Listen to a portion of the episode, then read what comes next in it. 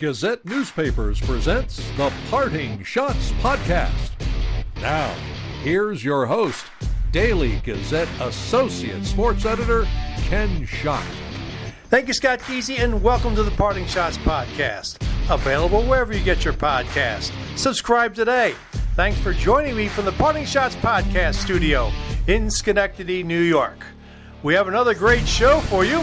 We can subtitle this edition as The Mike and Mike Show. Mike Jensen of the Philadelphia Inquirer joins me later to discuss the surprise resignation of Villanova men's basketball head coach Jay Wright. First, though, we're going to talk Kentucky Derby, which takes place Saturday at Churchill Downs in Louisville, Kentucky. Here to discuss the race is Daily Gazette sports writer and the 2021 New York Press Association's Writer of the Year, Mike MacAdam. Mike, uh, congratulations on the award and uh, welcome back to the podcast. Thanks a million, Ken. Thanks for having me. It's certainly a thrilling uh, honor to receive that. I, I, before I forget, I do want to mention I've met Mike Jensen, and he is a horse racing guy. I think I met him at the Philadelphia or the Pennsylvania Derby a couple times. So That'd be at- super nice guy. Yeah, that'd be at Parx uh, and down there in Bensalem, Pennsylvania. Not my neck of the woods. down there a couple times, and, and Mike Jensen was there both times. I'm, I'm pretty sure. Yeah. Well, let's uh, talk about this derby. And of course, what's lingering uh, over this derby is the fact that one particular person will not be there. Trainer Bob Baffert. He's barred from Churchill Downs for the next two derbies and is, is suspended from training anywhere until July 2nd in the wake of uh, Medina Spirit's drug positive test out of the 2021 derby. Uh, Does this, you know, Bob Baffert's not being there, I mean, is that the dominating story right now? I don't think it's the dominating story. It's just sort of this like dark sidebar that everybody's aware of, and um, you know, I- I've been kind of joking that it, it would it would be like the perfect ending would be for his two horses that he's been training all along, uh, Messier and Taiba, to finish one two in the Derby just to mess with everybody's heads. They currently trained by Tim Yakteen, who who received these horses in the nick of time because the owners knew they had really good horses and they wanted to run in the Derby, but they couldn't if they were in Baffert's barn. So they were transferred just before the Santa Anita Derby to Tim Yakteen, and and they finished one two, and they you know they certainly are two of the best three year old colts in the country and, and deserve to be in the Derby, but that you know. Um, I, just, you know, like I said, I think it's just a dark sidebar. I don't think it's a dominating theme. It's a um, typically wonderful 20 horse field. There's going to be great betting prospects. There's good stories behind a lot of these horses, and uh, so whoever wins, it, it, it's going to be interesting, and that's going to be the story. I mean, Baffert's not there, so he's he's out of the picture. He's just sort of always lurking in the background, and, and will certainly resurface later this year. What's his lasting legacy, though? I mean, he's been a great trainer, but this has got to really put a stain on that. it's the double-edged you know the two-sided coin that i think like for instance the, you get a lot of comparisons to lance armstrong who you know was the best of the best and was the face of the of his sport for a long time and then had that dark cloud of the drug stuff hanging over it. You- also hear a lot of comparisons between Baffert and Lance Armstrong because of all the, the legal fighting that they've done to try to get out of these um, suspensions. Uh, so there's a parallel there that everybody um, draws.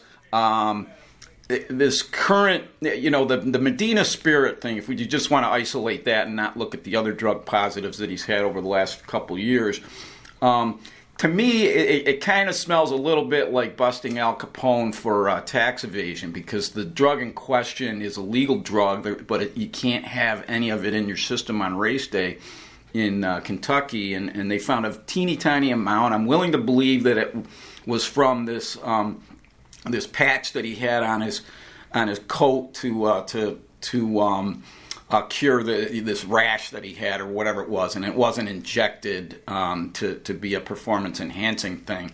But that said, he got busted, and he's got to pay the price, and um, so. uh, Back to your original question, um, his legacy is going to be very similar to Lance Armstrong, no matter what the the rest of the picture uh, holds for him. And of course, so he's you know fighting to get the suspension uh, from New York State overturned, right? Yeah, and um, that is currently um, there's a hearing officer recently recommended that his suspension be upheld. Um, there's a committee of three that is reviewing it. I think they're probably still in the period where um, Baffert's lawyers can file exceptions.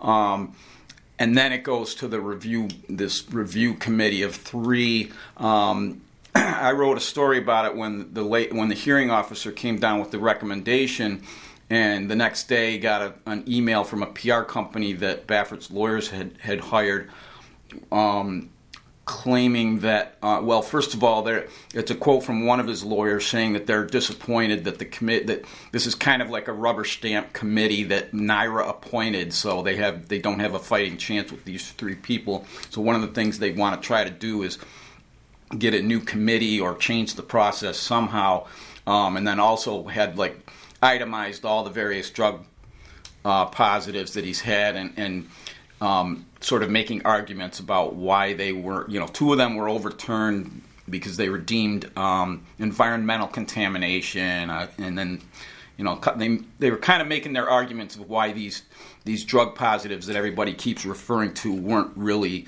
um, that egregious or, or whatever. So. Um, uh, so yeah, New York is in the picture separately from everything else, but in the meantime, Baffert can't train anywhere uh, until July 2nd because California suspended his license. And in North America, when that happens, every other racing jurisdiction honors uh, that suspension. And so he can't race anywhere until July 2nd. Well, enough about uh, Bob Baffert. Let's uh, move exactly. on. I'm with you on that one. Well, let's talk. Uh, you spoke with uh, Ray Bryan earlier on Wednesday about uh, he's from Saratoga Springs about this horse Mo Donegal. Uh, Mo won the Wood Memorial. is going to break from the number one position down at the Kentucky Derby, and Ray owns a share of the horse through Donegal Racing, but He's uh, picking family over the uh, race because his uncle is turning 70 and he's going to be at the birthday party. I mean, uh, what did he say about that? Yeah, the first thing he said was he doesn't want to mess with karma um, family over racing, so he's going to be in Colorado Springs with a party of 85 to celebrate his uncle's birthday. And I, and I said, Well, how are you going to watch the race? And he said, Well, I don't know. I'm probably going to be sitting at a table with my phone and some earplugs in and, and watching it there unless they have a big screen set up or something like that. But he said, he, I don't want to mess with karma and, and you know, pick my own, um, you know, personal, uh, you know, event that I want to attend to, uh, you know, kind of selfishly. And, and uh, um, so he's doing the family thing. And I, I think...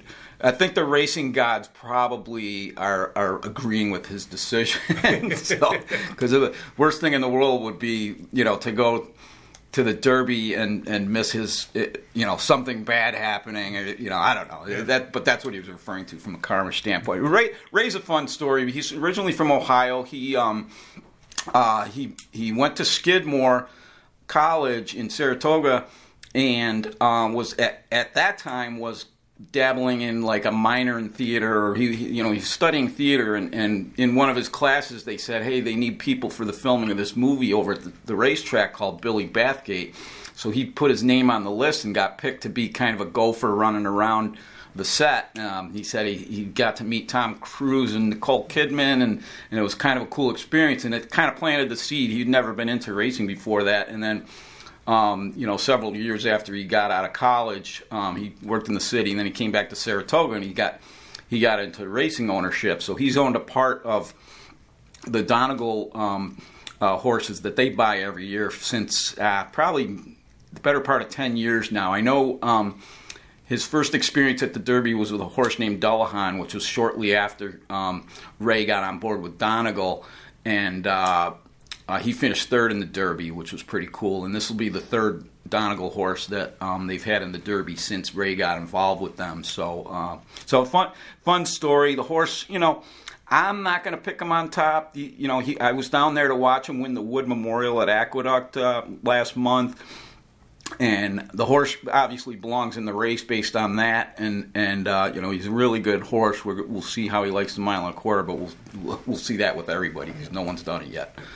Well, there's barely any presence of uh, Saratoga Race Course on the Derby's uh, horses' resumes. Uh, only two raced up at Saratoga, and one of those is the is on the also eligible list, and we'll need a scratch to draw on the field. How's that going to work? Um, well, I think it's a reflection of the the trend in recent years where horses don't you know, uh, horses that are meant for the Kentucky Derby tend to not begin their careers until a lot later than they used to. In fact, I went back and checked the career debut for the 20 horses that are currently in the field proper, not counting uh, Rattle and Roll, who um, who uh, did run at Saratoga last year. The only other one who did run at Saratoga was Classic Causeway.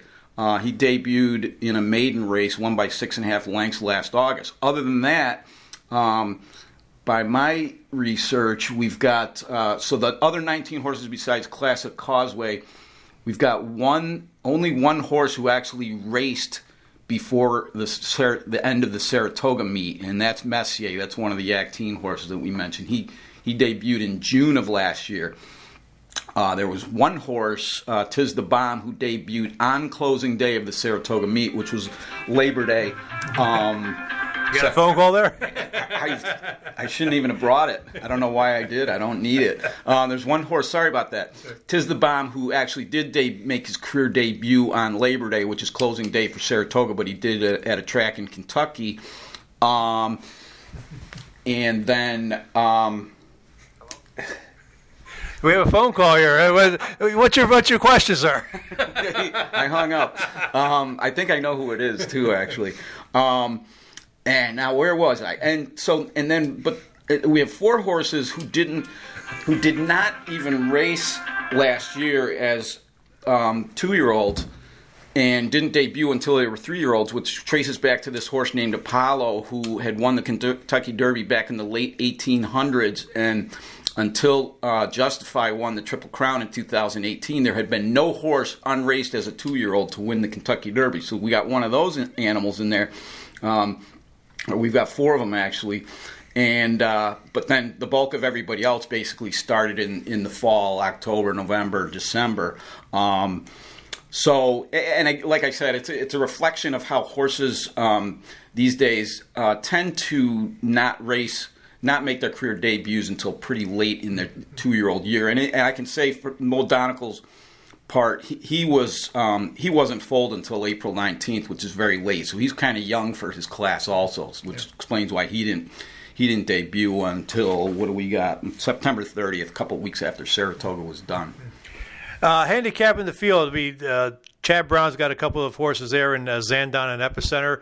Uh, are you leaning toward them, or what's your what's your pick? Um, Epicenter is trained by Steve Asmussen. Um, okay. And, and, and represents Asmussen's yeah. best chance to win the Derby in a long time. It's one of the, he's he's in the Hall of Fame. He's won pretty much everything else. Um, and uh, Zandon is got to be Chad Brown's best horse to win the Kentucky Derby as well. Uh, Mechanicville native. Um, I love both of those horses on top. Um, I kind of thought Epicenter might be the favorite, but uh, he's the second choice at seven to two. Uh, Zandon, who just won the Bluegrass, is uh, three to one, which kind of shows you a little bit, just from the price standpoint, that it is fairly wide open field. Um, some of the other ones that I kind of like uh, that I'm going to probably play, Charge It is very intriguing. He finished second in the Florida Derby. He's only raced twice in it. He's again, he's another one of these that did not race at as a two year old. Um, and he was kind of green. He, he, you know, he had some trouble in that race and still ran very promisingly in the Florida Derby, finishing second to uh, White Abarrio. Um, so I kind of like Charge It a little bit. Simplification, I'm interested in. He came in third in the Florida Derby and, and won the Fountain of Youth at Gulfstream Park.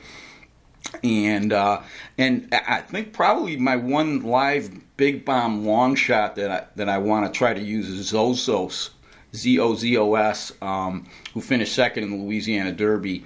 Um, uh, back to our guy Mo Donegal. I'm not. One thing I'm not in love with about him is that um, in finishing the Wood Memorial, the, the Wood has not really been a key race for the Kentucky Derby over the years. Um, a Wood winner has not won the Kentucky Derby since uh, Fusaichi Pegasus in 2000. Um, and and a lot of horses don't even out of the wood don't even make it to the Derby. So I think that's kind of one check mark against Mo Donegal. But um, you know the two obvious favorites I, am going to use for sure. And I, I kind of like Charge It a little bit. Charge It might be a really good Travers horse because he's so lightly raced, uh, but he appears to have a, a ton of talent based on his uh, Florida Derby. So it should be another exciting Derby, yeah? I think so. Um, and I actually ha- have the day off for a change, which you know, last year I was working in the office. I don't know if you remember, but as soon as Medina Spirit won, I, I said, and then they showed Baffert celebrating. Medina Spirit was like his fourth best three-year-old colt at the time. His other ones didn't make it because of injury or whatever. And I just immediately blurted out, "This is bad for racing." And I this is, didn't even know the horse was going to touch. just the fact that Baffert wins this thing every year. Well, he's not going to win it this year. I mean, how long? Were you surprised it took that long to overturn that decision that for him to, to take away the victory? I'm not surprised if anything when it comes to the administrative side of racing. I mean, stuff takes forever, and then there's you know the the courts get involved. You, you know that's going to drag on forever. He, he, you know, his lawyers are very tenacious, and they're not going to let anything. Um, nobody. It's one of those questions that's infuriating, but you don't really have an answer for. That the Kentucky Horse Racing Commission just took forever to overturn to uh, disqualify Medina Spirit and, and elevate Mandaloun to, to first place in uh, last year's Derby. It, I, you know, it's kind of a reflection of how racing just can't get its act together on a lot of things, and and that that was a particularly infuriating one just because it involved the Kentucky Derby and it just dragged on forever, and it ain't over yet. well, Mike, appreciate a few minutes, and uh, of course uh, we'll definitely definitely talk to you as you know. I know we're two months away or so from Saratoga, but you will definitely uh, have you on the weekly uh, during the track meeting. meetings. I can't believe that's two months away hey, you know, the same cycle every year. You, yeah. here it comes already. And good luck, everybody. I hope you hit some bombs on uh, on Friday and Saturday on Oaks Day. All right, that's Mike MacAdam. I appreciate it coming on. Uh, the second half of the Mike and Mike show comes up next as Philadelphia Inquirer sports writer Mike Jensen joins me to talk about Villanova men's basketball head coach Jay Wright's stunning resignation. You're listening to the Parting Schotts podcast.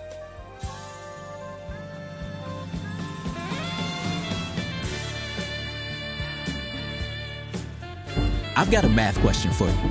When you add tolerance, subtract prejudice, and multiply efforts to treat one another with respect, what do you get? Less division. And school sports have it down to a science. Looking for an example of what can happen when we realize there's more that unites us than divides us? Look no further than high school sports in New York. This message presented by the New York State Public High School Athletic Association and the New York State Athletic Administrators Association. This is Union College men's hockey head coach Josh Hauge. You're listening to the Parting Schotts podcast with Daily Gazette Associate Sports Editor Ken Schott. Welcome back to the podcast. On April 20th, Jay Wright stunned the college basketball world when he announced his re- resignation after 21 seasons as the Villanova men's basketball coach and winning two NCAA titles. Joining me to discuss Wright's legacy is Mike Jensen, who covers college sports for the Philadelphia Inquirer, my hometown paper. Uh, Mike, welcome to the podcast. Appreciate you, appreciate you coming on for a few minutes. Hey, Ken, thanks for having me. Well, I know when I reached out to you to talk about you know have you come on here, you were you said you were out of the country when this happened. So, I mean, did Jay Wright not consider your feelings when he made his announcement? yeah, how about that? How about that? He he, he dared to decide that. Uh, succession and things like that, and telling his players is more important than uh, uh, checking to see whether I was in the country or not. Uh, I was in uh, I was in Portugal actually, and woke up to literally 37 texts. Yeah. So how stunned were you? I mean, I, mean, I, I was caught out of me. We we knew Mike Krzyzewski uh, was going to retire at the end of the year, and everybody everybody knew that. But this, like I said, it came out of the blue. Yeah, well, I'll put it this way: I, on the one to ten, maybe I was stunned four point five. Uh, I I knew Jay Wright didn't want to coach till he was seventy. He didn't want to be Jim Boeheim. Uh, I, I knew he had considered and seriously in the past. Uh, now at age sixty, uh, do do I rule out that he'll ever coach again? That he'll go to the NBA? I I don't rule it out. He was an assistant coach under Gregg Popovich and with Steve Kerr in, in Tokyo at the Olympics so I sort of first looked at that as like, well, that could feed his uh, ego is the wrong word, but his his sort of quest to be as good as he could be um, by going to their level. On the other hand, then he's around NBA guys through a, you know a weird quarantine Olympics, and that might have taken care of that itch too. He, you know, we all know that in the pros, the players are the are, are the show. And Jay is very much like a lot of them, very much a control guy. He had the program the way he wanted. So, so back to your question about how stunned I was. You know, I, obviously, I didn't see after this season that he was ready to do it. Uh, so surprised in that sense, um, but knew that, uh, and even had conversations that uh, one of these years, uh, in these next four years, I had a feeling I was going to be surprised that just this way. Did you, in covering him this year, did you see him? He mentioned in his press conference that he lost an edge. Did you see that at all? Reading some of these stories, it's it's, it's uh, some of his assistant coaches noticed that he didn't seem like he was his usual self. I, I, I did not see it. Honestly, I did not see it uh, in games. I did not see it talking to him. Uh, what I would say is that by doing that Olympic stint, by essentially going, I mean, you know, you don't just show up at the Olympics. Obviously, it's a whole cycle, and it was a delayed cycle. So this guy really hasn't had days off in in months and months and months. So the assistant coaches could see it easier than uh, you know the outside world, including us, even the close outside world. So I can believe they they would see some things, but also let's realize that he had fifth year seniors in Collin Gillespie and Jermaine Samuels. So you're not going to be able to see those things when you've got guys who are, you know, essentially coaches on the floor. I mean, does the word burnout come into play here? I of course, you know, I grew up in as I mentioned, I grew up in Philadelphia, and I remember Dick Vermeil resigning from the Eagles after the 1980 season because he said he was burned out. Did you get? The, do you think Jay Wright was burned out? No, I, I, I would frame it this way. I think a lot of 60 year olds, whether they coach college basketball or the third highest paid coach in college hoops, or you know, are sports writers or are in banking or anything else, uh, it's around the age where you're thinking, okay, what do I want to do? How long do I want to do it? Do I want to do it in a different way? Uh, so I can completely believe he was asking those questions much more than he had when he was 52 years old. Uh, I, I, I think it was much more of that. How, how do I want to uh, uh, lead my life uh, the, the rest of the way? How do I want to structure my life?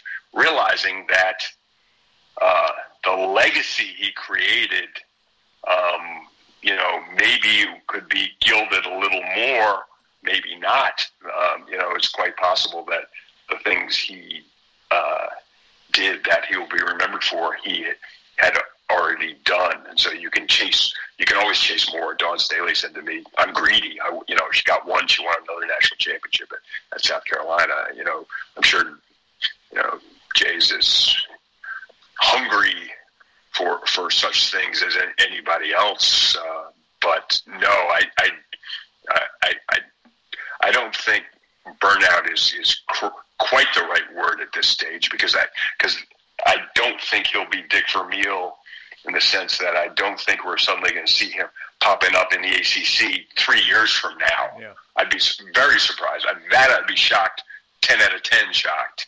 Uh, that, that said, could an NBA team make him an offer that he decides that I really want to try this? Yeah, I, I, I could believe that. It would just have to be perfect. I mean, I, I would say this: if the New York Knicks had a different owner, I sort of think that uh, he he would have been really interested. He's a he's you know he's an adopted New York guy. He's from the Philly suburbs, from Bucks County, but uh, New York loves him and he loves New York back. So I, I you know that could have been a scenario. I think if the Sixers had been a perfect scenario uh, back when the Colangelos were running things, because they're USA Basketball, they got him involved in USA Basketball, Jerry the dad specifically. Um, uh, but that wasn't perfect, and and you could say, well, Mike, why wasn't that perfect? Well, anyone who's followed the Ben Simmons saga say, nope, nope, nope, not perfect, and Jay Jay would have known all about such things. Yeah. What, what about now the Sixers? I mean, I don't know. They're as we talk here, they're getting ready to play uh, Miami in the Eastern Conference semifinals. But Doc Rivers has come under heat, and I think he's uh, you know he's lashed back at the press for some of their questions. I mean, does, does a Jay Wright could he fit now with the Sixers now that the Ben Simmons situation is over? Yeah, I don't think it's just Ben Simmons. I, I, I, I'd be surprised, not not totally shocked, but a different group of people running it. Uh, we're not his his people. I don't I don't think Doc's going anywhere. I think if he'd lost in the last series, if you blow 3-0 lead to Toronto, you could talk about that. But I think he's he's gotten over the bar, especially with Embiid at least not playing these first couple of games against Miami. So you can't just pin it on uh, the the coach when you know they they now brought in people, you know, brought in James Harden. Let, let, let's see if James Harden can carry a team in, in the playoff series. If not, that's not on Doc. That might be more on uh, Daryl Morey and, and, and Harden himself. So, no, back to Jay. You know, I, I, I, I don't think he's sitting there coaching, waiting. And also, you know, uh, Bob Ford, who retired after being our great columnist for all these years, always thought that Jay wouldn't take the Sixers anyway because he's he lives in Philly. Uh, he has a summer shore place. He doesn't want his legacy in his hometown to to be changed. When we all know, you know, Bobby Clarke, best flyer ever, mm-hmm. then becomes questionable general manager, and, and that's what he's remembered for. So I, I'm not sure Jay will, will will mess with that around here. You mentioned uh, just a little bit ago about Jay Wright having the program the way he wanted it all set up. But now the changing landscape of college sports, so with NILs and the transfer portal, does did Jay sense that he was maybe losing control because of those things? Because players are starting to get a little more, a lot more freedom than they had in the past. I, I yeah, I, I, mean, you have to look at such things, right? Uh, I would say on the portal, he still was had it the way he wanted it, and I mean that is his legacy. While Krzyzewski and others you know, Calipari famously, but Krzyzewski just as much, you know, bought into one and done. And Jay always said, "We'll take a one and done." Well, they they, they never did take a one and done. They took you know some some two and duns. Um, you know, a, a uh, sit out a year, play and duns. Uh, but basically, they had you know these long term things. So that was set up. That part of it was set up pretty well. I mean, uh, the players who went into the portal from Villanova um, there was a reason they were going to the portal. Uh, I, I, I'm trying to remember if he lost a starter to the portal. I don't remember that.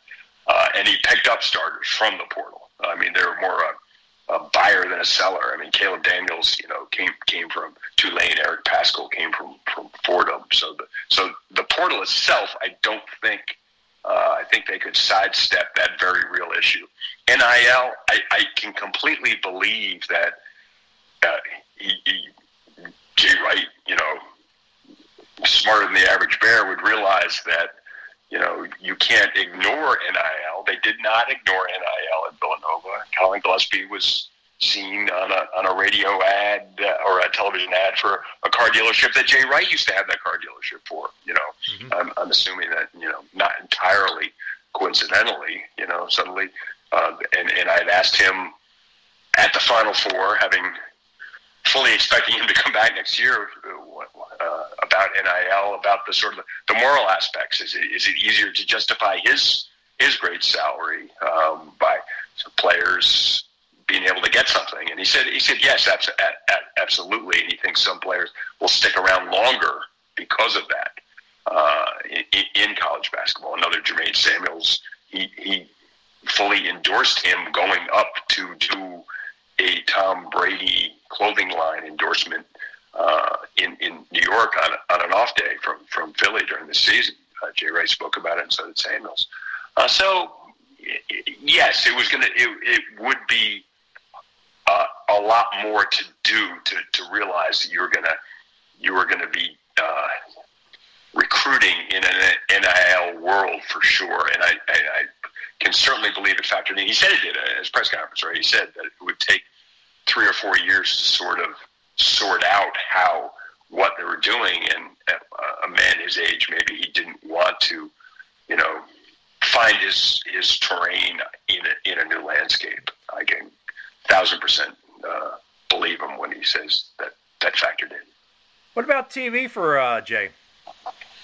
That's where I think he's going. Uh, he's he's he's made for it. Uh, he he can distill the game uh, as well as anyone I've ever um, dealt with. And I've been at the Inquirer now, finishing up my 40, 34th year at the Inquirer, uh, and and he can communicate the game. So it's not just Jay, you know, sitting there in a suit, you know, looking like uh, George Clooney. He is he he can really analyze uh, a, a game. So. Uh, you know, I, I tweeted that that that's my guess is that uh, he'll replace Bill Raftery at some point. You know, Bill's 79, I think. Maybe he'll go till he's 109. Raftery, if anyone can, Raft can, I guess. Yeah, uh, Raft's got the onions. Uh, he's and, and he's just great. He just sounds like a Jim. Yeah. Uh, you know, he's, he's as good as it gets. Uh, but could I believe those two have had a conversation already? Mm-hmm. Yes. Would I believe that any network from CBS to Fox to ESPN uh, would create a spot for Jay Wright as their top analyst? I, I, I truly do believe that. Um, as we look at not just Krzyzewski leaving and Roy Williams leaving and Jay leaving, but Dick Vitale aging, uh, Raft 79. Uh, Dick obviously has, um, Dickie V has had his health issues, just was able to ring the bell from getting through cancer. And I'm not sure he'd ever want to stop, but he might want to slow down a little bit so that, you know, the networks will be looking at that stuff. So, yeah, uh, I think uh, I, I'll be surprised if, if if we don't see Jay on television next week, whether it's studio or game analyst. What do we yeah What do we know about Jay's replacement, Kyle Neptune? Uh, Kyle was a was a, an assistant coach on both the national championship teams, uh, and and then ascended to top assistant just after the championship, uh, after the 18 championship when Ashley Howard took the LaSalle job. Um, he's you know was a very even tempered assistant. Um, sharp went to went to Fordham for for uh, one season. Fordham overachieved. We you know anyone who follows college basketball knows Fordham is one of those jobs that's just always tough, baked in. Uh, you know, uh, and th- th- he got over the the waterline in terms of being a uh, uh, you know right at 500. What, did, I think they ended up right at 500, yeah. uh, which was good enough. So of the coach of the Jay Wright coaching tree, which honestly has not produced uh, a, a heck of a lot. There's there's been plenty of fruit out there, but but a lot of them have struggled. Uh, I, I was asking Jay about that late in the season, and he said that these places they tend to get jobs that are tough, and these places aren't Villanova.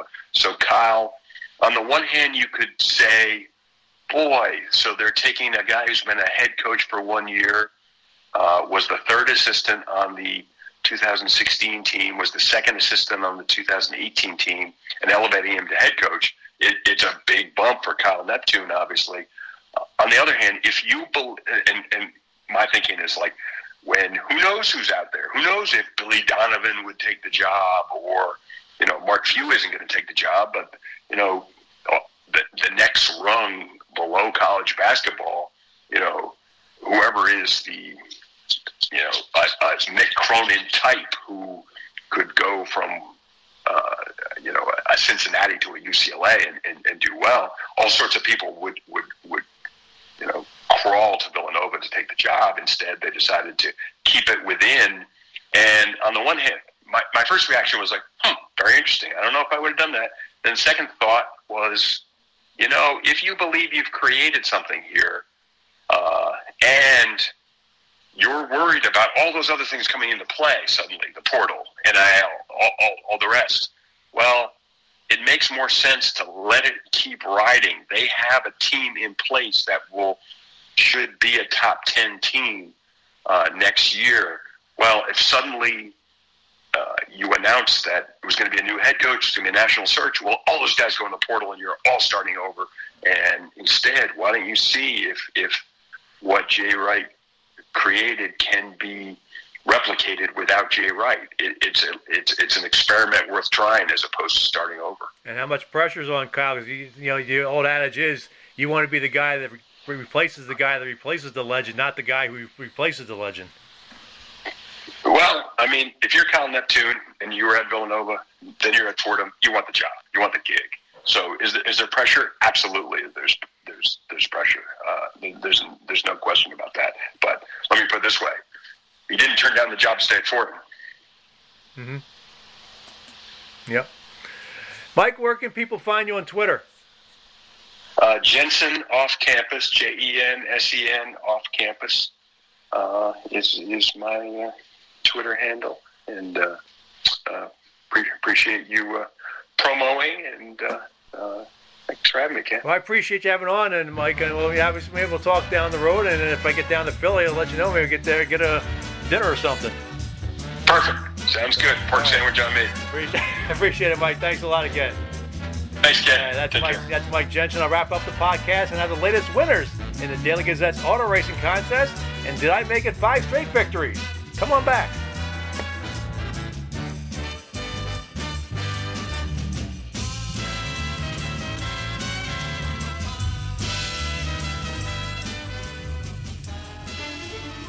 It's been a trying year for parents. They've been confronted with countless challenges and have always risen to the occasion. If it isn't too much to ask, the 370,000 high school student athletes in New York have one last request. Please set an example. Disorderly fan conduct at high school athletic events is on the rise. It increasingly involves parents. There's no question that parents are passionate. There's no question they care about their children. But at a time when we're all wound a little more tightly than usual, it's worth remembering this about New York high school sports. Always be a good example. Stop unruly fan behavior before it starts. This message presented by the New York State Public High School Athletic Association and the New York State Athletic Administrators Association. This is Daily Gazette reporter Indiana Nash. You're listening to the Parting Schotts podcast with Daily Gazette Associate Sports Editor Ken Schott. Back to wrap up the podcast. The Week 11 winner in the Daily Gazette's auto racing contest is Pamela LeBrake of Schenectady. Pamela wins a $50 ShopRite gift card. Congratulations, Pamela! The VIP winner is Dwayne Leach of All Seasons Equipment. Sadly, my four week winning streak was snapped. Time to start a new winning streak. I'll announce the winner of the Daily Gazette's auto racing contest, and that winner's name will appear in Friday's Daily Gazette. If you would like to play in the contest, go to dailygazette.com and click the Auto Racing Contest banner. Keep checking out dailygazette.com and the print edition for the latest updates in news and sports on the coronavirus pandemic. I want to thank all the doctors, nurses, and first responders who are dealing with this pandemic. We appreciate the job you're doing in this difficult time. If you have not gotten vaccinated, please do so. Do it for yourself, do it for your family, and do it for your friends. That wraps up another edition of the Parting Schotts podcast. I want to thank Mike MacAdam and Mike Jensen for coming on the show. If you have questions or comments about the podcast, email them to me at schott, that's S C H O T T, at dailygazette.com. Follow me on Twitter at slapshots. The views expressed on the Parting Schotts podcast are not necessarily those of Gazette newspapers. The Parting Schotts podcast is a production of Gazette newspapers. I am Daily Gazette Associate Sports Editor Ken Schott. Thanks for listening, and I'll catch you next time. From the Parting Schotts podcast studio in Schenectady, New York, good day, good sports.